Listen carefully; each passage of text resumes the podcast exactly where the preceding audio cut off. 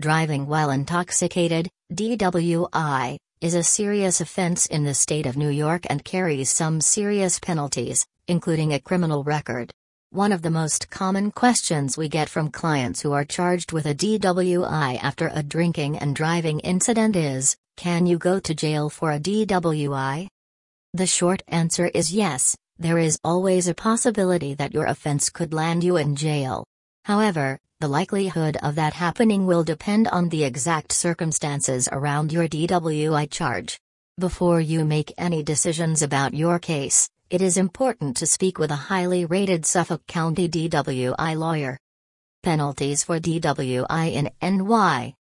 In the state of New York, the first DWI offense is considered a misdemeanor and under normal circumstances does not result in jail time. Subsequent offenses can be treated as felonies with more severe penalties. Factors that determine jail time. When determining if jail time is an appropriate penalty for a DWI conviction, the judge will look at a variety of factors.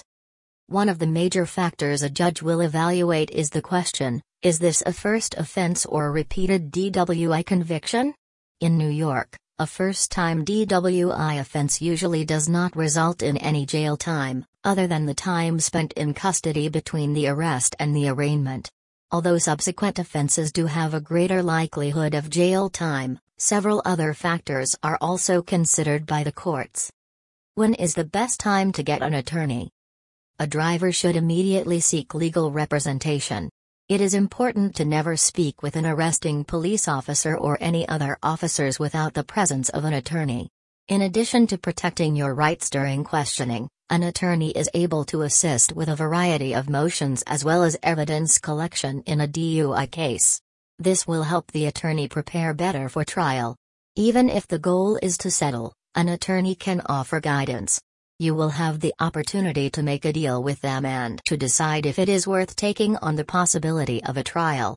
If you are facing DWI charges in Nassau County or Suffolk County, call criminal defense attorney Jason Bassett. Possible defenses to a DWI charge. It may appear that your Long Island DWI arrest seals the deal. The prosecution may present the results of a breathalyzer and field sobriety test alongside busy roads as undisputed evidence that you drove drunk. However, there are many possible ways that both the evidence and the procedures used to arrest you for a DWI can be challenged.